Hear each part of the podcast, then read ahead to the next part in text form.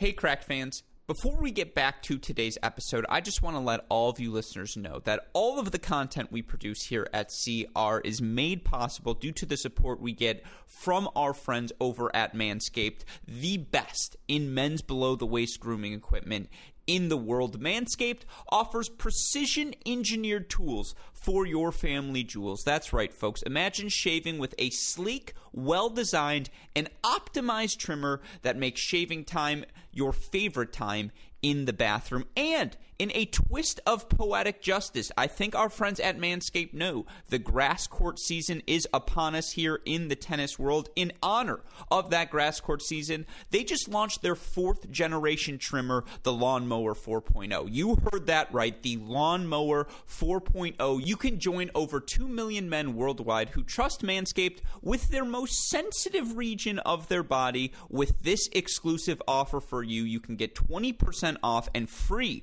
worldwide shipping with the code NEWBALLSPLEASE at manscaped.com. That's right, they let us stick with the tennis theme. Get 20% off and free shipping with the code NEWBALLSPLEASE at manscaped.com. And look, a little personal testimonial. I think anyone who's met me in two seconds will be like, eyebrows, thick, legs, very hairy. Guess what? It looks that way everywhere, folks. And I can tell you firsthand, Manscaped gets the job done.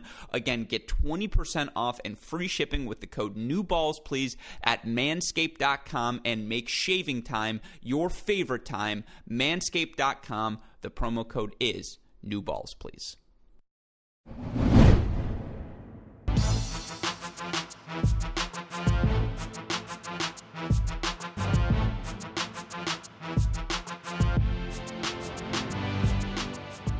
Welcome to the mini break, your daily podcast for the biggest storylines, results, and controversies from the tennis world. Today is Thursday, June 17th. I'm going to be honest, after two years without seeing it, I had forgotten the differences between grass court tennis and the rest of the action we see week in, week out, month in, month out on the ATP Tour, the ball striking at a premium whenever you've got a grass court event. That first strike, first serve, ever so important. We've seen that manifest itself over the course of the past few days as the grass court season carries on across the ATP and WTA Tour. What I want to do on today's podcast, catch all of you listeners up on all of the action that have unfolded on our four ATP and WTA level events this week. On the women's side, we've got the action carrying on in Berlin, in Birmingham. On the men's side, we've got the action in Halle and London. I do think, given the condensed grass court season, given there are only two weeks two of events, you know, this week and next week before the start of Wimbledon, we can learn a lot from these warm up events. Certainly, it is going to be our only sample size to see these players compete before the year's third Grand Slam begins. So, again, trying to watch these matches as closely as possible while also keeping an eye on the significance for, of these results heading towards Wimbledon. So, again, today's podcast, what I want to do, talk about Berlin, talk about Birmingham, talk about Halle, talk about London, get all of you listeners up to date on everything happening across the ATP and WTA tours. Of course, there's a lot happening elsewhere right now in the tennis world as well. We had our ITA kickoff weekend drafts for both the men's and women's Division 1 events held on Wednesday and Thursday. Now, of course, that's its own hour-long podcast topic and rest assured listeners, we will be covering it on the Great Shot podcast. We are convening the Cracked Racquets College Tennis Holy Trinity, Matt Stakoyak, Chris Halioris, myself coming together tonight to record that podcast that'll hopefully be out for you all either Friday or Saturday so be on the lookout for that on your Great Shot podcast feed. We've also talked through all of the Challenger action, two Challenger Tour specific pods on that Great Shot podcast feed. You've got Damian Kust, Jakob Babro on Monday, myself, and David Gertler on Thursday to keep all of you listeners again up to date with all of the action that's unfolding across the tennis world. We've also, of course, got a few articles to plug on the website, crackedracquets.com. You can go read David's May All Stars uh, article. You can go read uh, Damian's column on Holger Rune his off the court controversy, everything surrounding him as well, the Next Gen 2.0 series, all of the above can be found on our website, crackedracquets.com. And then, of course, before we get into the podcast, last but not least, the reason I we are able to do this, I have to remind all of you listeners, is because of the support we get from all of you, day in, day out, from our Cracked Racquets Patreon family, and of course from our friends at Tennis Point. You guys know the deal. Best gear, best prices, tennis-point.com. You use our promo code CR15. You'll get 15% off your order, free two-day shipping on all orders exceeding $75. Best of all, a free can of Wilson Extra Duty tennis balls. Remember, it's tennis dash the symbol, not the spelling, point.com. The promo code is CR15. You want to learn more about that rebranding to Tennis Point, go check out Dave Limke on the latest edition of the Cracked Interviews podcast. Again, it's tennis-point.com. That promo code is CR15. With that in mind, let's set the scene for what will be Friday's quarterfinal action at our ATP and WTA level events. Let's start with the WTA action in Berlin. Fantastic couple of days of tennis unfolding over the past two days there. You look across the board, we only have three of our top eight seeds left, and all of our top four seeds have been eliminated in matchups that I do think uh, provide some value when looking outwards towards that 2021 Wimbledon. Let's start with a very noticeable one. Madison Keys knocks out top seed Aryna Sabalenka 6 4 1 6 7 5 you look at the highlight numbers for Keys, who, by the way, is a former Wimbledon semifinalist. I believe we know how dangerous she is. You talk about first serve, first strike. That's Madison Keys' game in a nutshell. She executed at a higher level than Aryna Sabalenka. I don't know if that match was today or two days ago. Might have been two days ago, but still makes 68% of her first serves, wins 72% of those first serve points. Now, only 44% of her second serve points, but you know, uh, faces six points on the on the uh, six break points on the day, but creates 14 break points for herself. Got off to a really quick start in that first set to take an early break lead. Now, Sabalenka managed to scrap her way back, but Keys was connecting with returns. And in particular for Sabalenka, she made only 58% of her first serves. Now, when she was able to land that first serve, play first strike, she definitely could hang with Keys strike for strike. And I actually do think from a defensive standpoint, Aryna Sabalenka was more dynamic. She was a better mover to the outer third. She was a little bit more comfortable when she had to play slice over there as well. And just, again, roping that cross court forehand when she was on the move. I thought she did a better job of doing that than Keys, but I thought Keys was much much more steady, and in particular, steady as a returner. You look for her in this match. She only won 44% of her second serve points, but she held uh, Sabalenka to that 48% number. And then again, you know, Sabalenka uh, had to play 44 second serve points. Keys only had to play 25 of them. That sort of number, when you're playing double the, uh, you know, less than half, or I suppose about half the amount of second serve points as your opponent, that usually bears well for you moving forward. And you talk about Madison Keys, there's no denying right now. You know, none of the metrics are going to love her. Five and seven in this 2021 season coming into the week. That means she's 85 in 2021 yearly ELO. You want to talk about more broadly? She's 27th in ELO ranking. And just a reminder, because there were some people who were asking on Twitter, ELO ranking measures who you play, not the when and the where.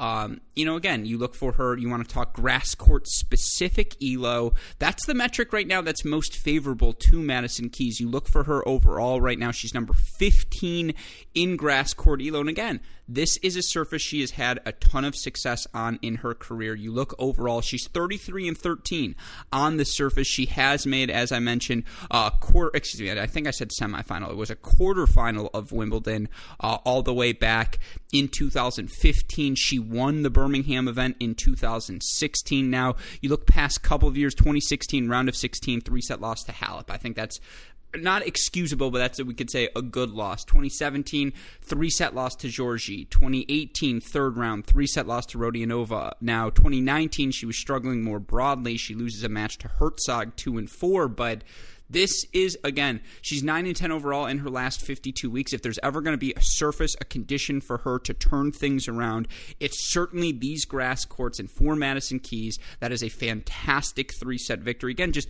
was able to keep her backswing short enough on the on the serve that she was able to get such good depth in particular, taking her backhand inside in and down the line on the deuce and ad side respectively and just getting Sabalenka stretched on that first ball and then capitalizing taking that next ball down the tee, following things up by moving forward. I thought this was the highest level of play I've seen from Madison Keys in quite a bit of time. Again, you look for her overall 9 and 10 in her last 52. Things starting to trend, though, in the right direction. Made the third round of Roland Garros. Now gets two wins here over Magdalena Frech and uh, Aryna Sabalenka to advance to the quarterfinal here in Brazil. Things trending. Got the win over Sloane Stevens in Rome as well. Things trending in the right direction for Madison Keys, who, again, had to come back from COVID at the start of this this season, missed out in Australia, and is now finally, I believe, starting to find her rhythm, work her way into this 2021 season. Now, quickly, the flip side, because we talk Sabalenka all the time here on this mini break podcast. This was a Sabalenka match in a nutshell. She ends up taking the most lopsided set in the match, 6 1 over Madison Keys. And again, I'm going to keep mentioning this stat. She's 44 and 14 in her last 52 matches. You look at those 14 losses. How many of them are you asking? Uh, came uh, were three set losses, uh, 12 of the 14, folks. That's how difficult it is to beat her. She's going to find her peak for a set. This is why I continue to keep belief because even when you beat her, it's really freaking hard to do uh, because she is going to have a 15 20 20 minute stretch where she just hits you off the court. And that's what she did to start that second set and just roared away with it against Madison Keys. But, you know, again, that first serve percentage in set number one, she made 58% of them. Set number three, she made 60% of them. But the second serve just it left her short, and she just she gets flustered out there. She loses loses concentration's the wrong way of saying it, but it's almost that I get bored out there. I, she feels the need to mix in the slice and mix in the short angles when sometimes just line drive power does the trip. She didn't need to get fancy against Keys, and you know, again, I think Keys took advantage of that and just you know, whenever Sabalenka would turn to a slice, Keys is rocketing that ball to the open court, and just Madison Keys played a really good match, and yet Sabalenka still almost won the match. I think that speaks to why again people think so highly of her now. Still need to see Madison, or still need to see her just have in general more success in grass in her career. You look overall for Aryna Sabalenka thus far in her career, 16 and 12 on the grass courts. The farthest she's ever made is a second round at Wimbledon you know, again, she's got those big backswings. She does like to set and, you know, uh, take a big cut at the return, which is a little bit harder to do on grass courts. But with her power, her ball striking, the variety of things she can do, her comfort level moving forward, Maybe this is the slam because it's so unexpected that Aryna Sabalenka makes a big run. Anyways, it's not going to be in Berlin, though. She's knocked out in three sets by Madison Keys. You look at, again, some of the other notable results over these past two days, how we got to these quarterfinals. Worth noting, Jess Pegula now 4 0 against Karolina Pliskova in this 2020 season. She's just got her number. And I mean, she capitalizes on those second serve returns, takes that ball so early, and just makes a high percentage of first serves whenever she plays Pliskova. Pliskova. And, you know, in this match today, she made 62% of her first serves, but she was really smart of taking that first ball when it was a second serve point to the open court and just getting Pliskova stretched. And you look in this match, she won 52% of her second serve points. She challenged the Pliskova second serve. That was the difference in this match. Pliskova, 8 of 23 on second serve points. Uh, Pegula was 12 of 23. Now, it's crazy to say that four points makes the difference, but 7 5 6 2 match. Again, both of these players, I mean, Pliskova only won 55 or 56% of her first serve points and so again, Pegula, I just think had more success returning today, getting that ball deep and just at the feet of Karolina Pliskova, or more importantly, to the open court to get her stretched to create more open court for herself, and then Pliskova would feel pressured to go down the line, and that's how Pegula draws the error from you. Uh, Pegula just has Pliskova's number. There's not much else to say, and you look for Jess Pegula now, who again by 2021 Elo is a top 20 player, 25 and 10 now, I believe, this season, number 14 in 2021 Elo. You want to talk overall. She's currently Jess Pegula. Let's see, where are you, Jess Pegula? Number 20? That feels about right. And I mean, I think the rankings are going to be reflecting that pretty soon as well. Uh, Jess Pegula into the quarterfinals here of the event in Berlin. Straight set win for her, uh, as mentioned, over uh, Karolina Pliskova. Once again, you look at the other results we see on the day. Thought it was a really nice performance from Belinda Bencic, particularly after she struggled against Julie Niemeier in her first round, three and four over Petra Martic. She was just the one on her front foot dictating. Ditto for Katerina Alexandrova, who we've talked about before. I'll say it again. One of those sneaky breakthrough players uh, over the past I guess 18 months now on the tour was so hot at the start of 2020 and then of course the pandemic kind of killed her momentum but has regained that rhythm and she's looked awesome. Again, just had Svitolina on her back foot, moves pretty well on the surface, hits the ball low and flat as well just to keep those ground strokes low. She was excellent and again earns the straight set victory uh, over Alina Svitolina. You look at the matches, seventy percent of seventy one percent of her first serves won eighty percent of those points. Now struggled on her second serve, but saved six of seven break points she faced versus going three of five herself on the break point chances. I didn't think Svitolina was particularly bad in this match. I just thought Alexandrova had the bigger weapons from the ground. She earns the victory to advance to the quarterfinals. And then again, you know, looking at the results, we saw Cornet over Andres rescue it was a six and five decision. I actually thought BB looked pretty good overall. It's just you know she hasn't played many grass court matches in her professional career, and Cornet has played many a grass court matches. Just did such, she just looked more comfortable moving on the surface than Andreescu. You look in this match in total, uh, you know for Andreescu when she was able to make first serves and play first strike on the Cornet second serve, she looked just fine. But she definitely was struggling with her footing throughout this match, and I do think that's something to note heading into Wimbledon as well. Is how comfortable will Andreescu be on the surface surface at that point. She's got the weapons, she's got the skill set. Uh, it's just a matter again of finding the comfort level. But Cornet pulls off the upset. You know, again, just running through the rest of these results. Samsonova straight set win over Kudermetova. Uh, you had Vika really impressive three and five win over Angelique Kerber. And by the way, I think Kerber's in form. I think if the draw is right and she gets the right combination of seeds, she's going to find herself in the second weekend, uh, uh, uh second week of the event. Uh, but Vika's got the firepower. Vika's got the fluidity. Vika's got the confidence right now. She's been playing with a freedom ever since the tour resumed in August, and it's palpable and it's very, very enjoyable to watch. 6375 result for Vika.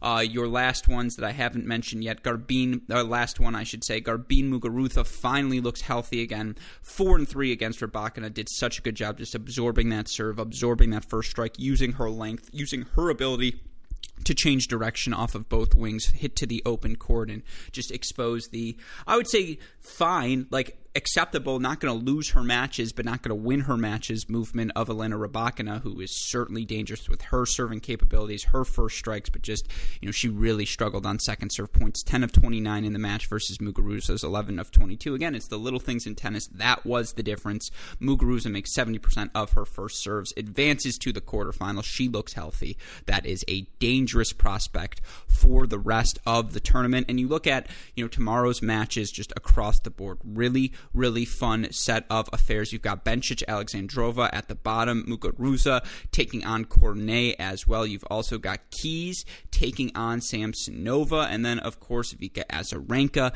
taking on Jess Pegula. It's a lot of you know. Again, I keep waiting for the Bencic breakthrough to happen. She has yet to really have a big result since the tour resumed in August. Maybe this is the one. Uh, Alexandrova, that's uh, two hard hitting players. Again, Alexandrova probably going to be pushed into counterpuncher mode. That's just going to be interesting to watch, but should be a really, really fun day of quarterfinal action. And again, overall, the action in Berlin delivering the goods. Let's move on now to Birmingham. And again, not going to take as long on this one because I, with respect, I think Berlin is the more noticeable thus far of the two draws. But you look at the quarterfinals we have shaping up here. Coco Vandeweghe that is someone big serve, big forehand, big explosive game. If she's healthy, moving well, confident, and can get into the main draw, absolutely a dangerous player. 4 6 6 4 6 3 win for her over Tomljanovic. She's now got a match that's going to be on her racket. Let's be honest. She's got the firepower advantage against Marie Bouzkova, who knocked out Caroline Garcia in straight sets. But Bouzkova puts so much pressure on you, just makes a million balls. It's a great litmus test to see how close Coco Vandeweghe is to returning to her top form form. That's one of tomorrow's uh, quarterfinals. You've also got Kasatkina taking on Martincova. Again, the resurgence of Daria Kasatkina this season. You look for her overall was a, a top five player in 2021 ELO very early in the season with the success she had on the hard courts in Australia.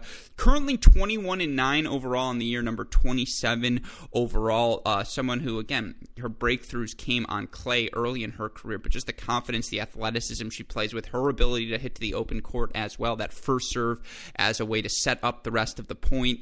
I, it was a really impressive win for her over Kostyuk, two and five today to advance to the quarterfinals. Where now she's got a matchup with uh, Tereza Martincova, who I stole that match from Jelena Ostapenko. Like Ostapenko probably should have won that first set, but Martincova just made that extra ball. Let Ostapenko uh, beat herself and produce those errors and just put played high percentage tennis. And again, Kasatkina is a very different opponent, but that's a great result for Martincova. Seven six four six six two. You look at the bottom half of the draw the Donna Vekic resurgence is coming. And you look at her contemporaries, Sakkari, Mertens, Kontaveit, Krejcikova, Brady, they've all jumped ahead of her after Vekic, it felt like early in their careers, was perhaps the leader in the clubhouse. She struggled with health mightily over the past few months, over really the past, I'd say, six months, but seems to finally be regaining that. Was a really impressive win for her over Camila Giorgi, 2 6 6 3 6 4. If you left anything in the center, Giorgi was hitting it for a winner on this day. And Vekic just didn't get flustered stayed poised, took it, you know, played smart, aggressive first strike tennis when the opportunity presented itself, did her best to keep that return deep in the center of the court, just not allow an angle and space for Giorgi to attack. And you know, again, was up 5 2, got broken for 5 4, uh, 5 3, and then Giorgi holds for 5 4, but is able to hold in the end and advance. And now she's got a very fresh, in form Heather Watson, who got a 5 2 retirement from Shuai Zhang, who, of course, made the final the week before, so you can understand that.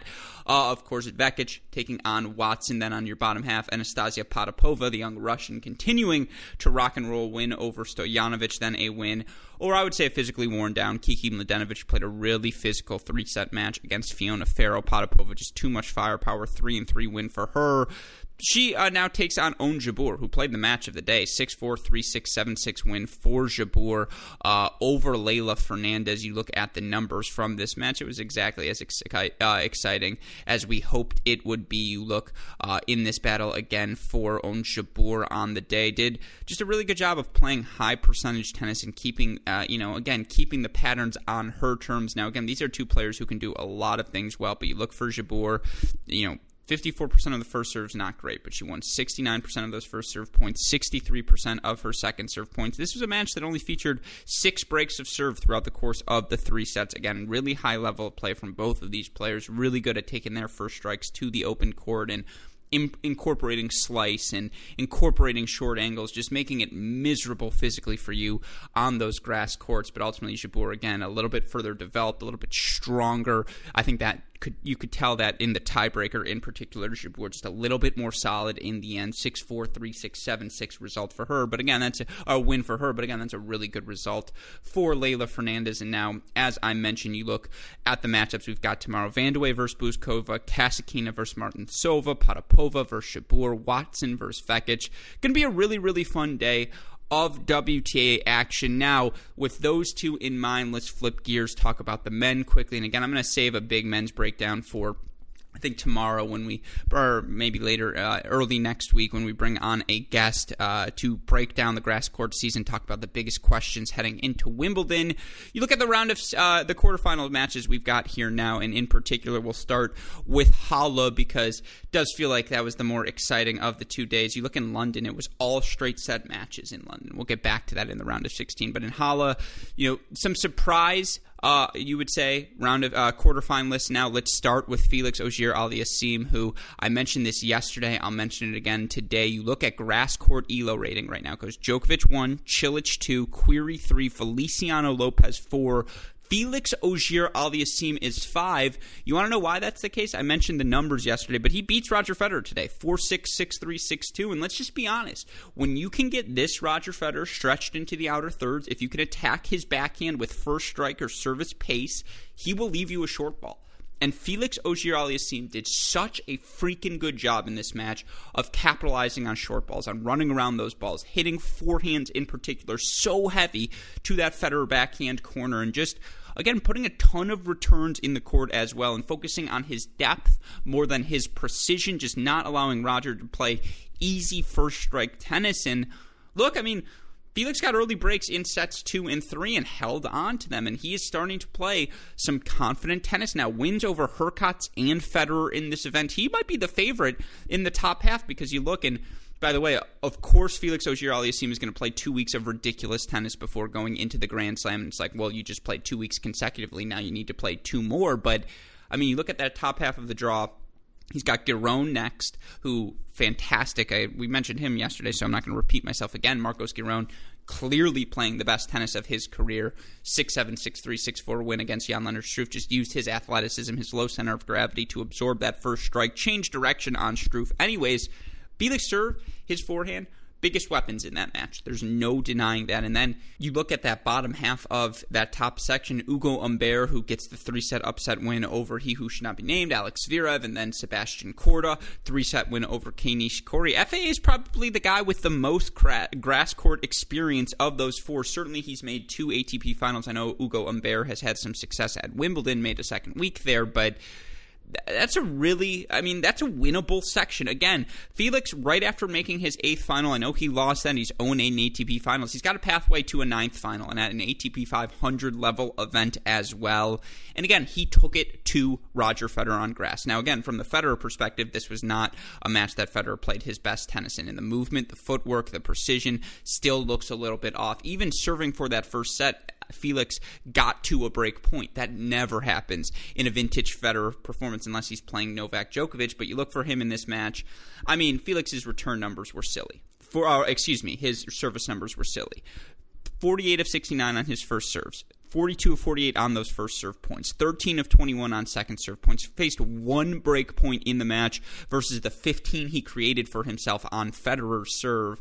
I mean, Felix just outplayed Roger in every aspect of the tournament. And certainly, again, given there's only one more week between now and Wimbledon, does Roger Federer want to go play another event, take a wild card somewhere, just put more matches on his body? I don't know if he wants to make that decision. Probably not, because certainly physically, that's the biggest question mark for him. And he did get two, you know, long matches in this week in Halle. The question is, was it enough for him to learn the match cadences, get those rhythms back? I mean, he doesn't need to learn it, relearn, and just reacclimate himself to the movements and the intricacies of the surface. I would say the answer is probably yes. And I do think moving forward, again, Felix is a top 20 grass court player when he's clicking. And today he was clicking fantastic performance for FAA to advance to the quarterfinals. Where again, he's got Giron now. Giron into his first ATP level 500 event. You look for Marcos Giron just quickly because I am curious and I want to know, let all of you listeners know as well. Marcos Giron inside the top 70 for the first time in his career, number 65 in the live rankings. One more win gets him into the top uh, 60 that's where he belongs. That's how good he has been of late. You look for Marcos Giron overall this season.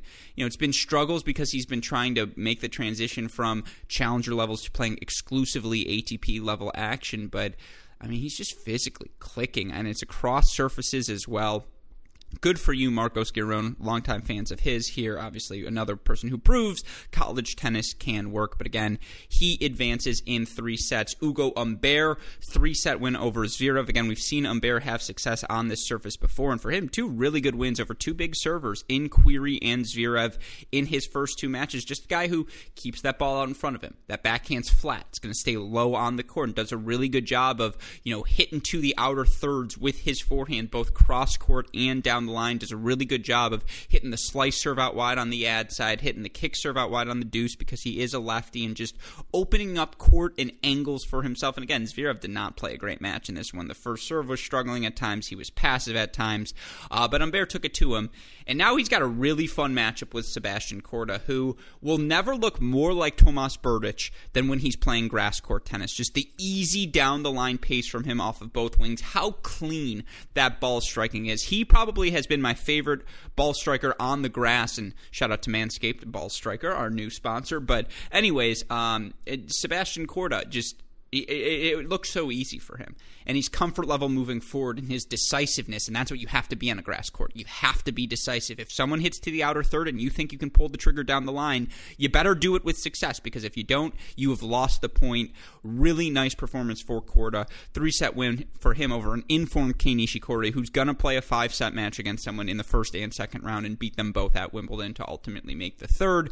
Really nice wins for him. You look at the bottom half of the draw, all straight sets results. Cole Kohlschreiber advances over Mute, Rublev straight sets over Thompson, Lloyd Harris, who is your dark horse entering Wimbledon, folks. Pencil, uh, know, pen that in right now. Sharpie that bad boy in. Lloyd Harris, depending on the draw, fourth round at Wimbledon.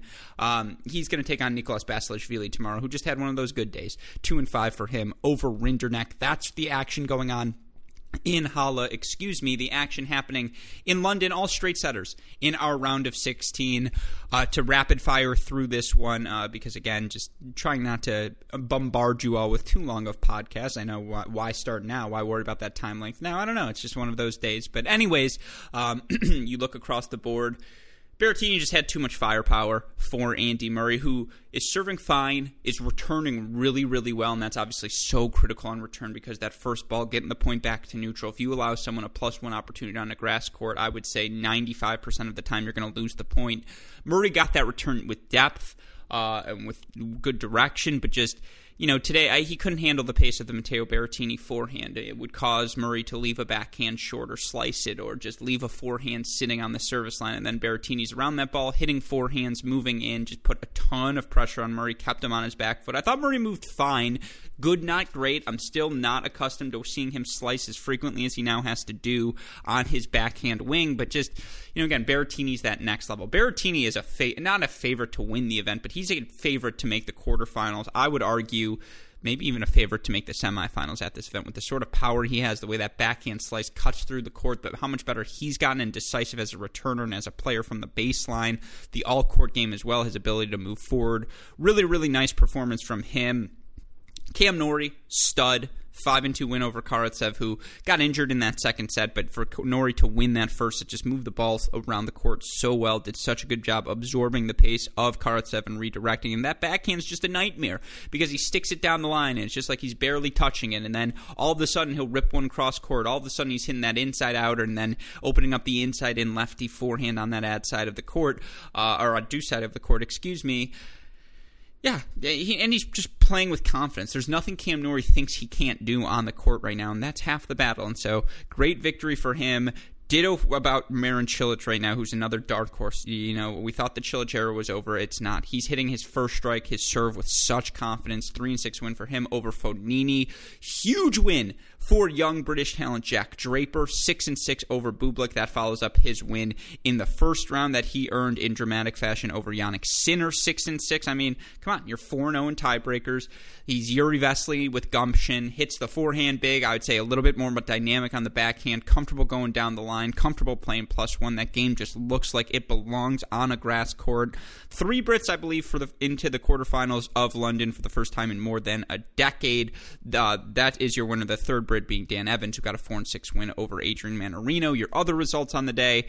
De Minaur, straight set win over Millman. Shapo beats Lopez for the second time in two weeks. And then Francis Tiafoe, seven straight wins now on grass courts. He gets a 3 and 6 win over Victor Troicki to set up a matchup number five in their career, I believe, tomorrow with Shapovalov. And you look across the board.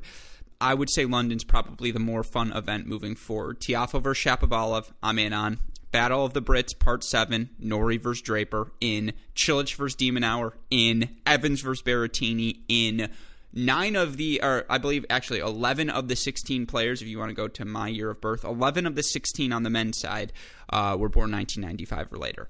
Next Gen campaign starts with the 1996ers, folks. It's the Next Gen Tour, uh, Next Gen ATP Players World, week in, week out on tour. The only place they haven't done it is the Grand Slam finals. And I know some people, some of you listeners probably even think, well, that's the place that matters most. I'm not debating that, but there's 40 other weeks in the in the season uh, of professional tennis, and those I would say 30 of the other 40 weeks are dominated by next gen performances, maybe even more than that. They're here. They're the generation in in control of the ATP tour. It's just a matter of time until one of them breaks through at a Grand Slam. And again, given the lack of Nadal at Wimbledon, there's been a lot of withdrawals over the past day. I'm going to save this for again a conversation on another time, a more broader. Why do we think we're seeing these many withdrawals? Team withdrawals from the Olympics today, and uh, just a bunch of different things as well. Um, but we'll we'll save those for a different time. Um, but again, it's it, it, like it does feel like the Wimbledon men's side. I mean, the women's side obviously wide open. Every Wimbledon uh, women's slam right now is wide open, but it feels like the men's side outside of Novak Djokovic. Who's your second favorite? Is it Tsitsipas just by osmosis? Like, is it Rublev? Is it Zverev? Is it Medvedev? Like, I, it's a, is it Berrettini? It, by eye test, it probably should be Berrettini right now.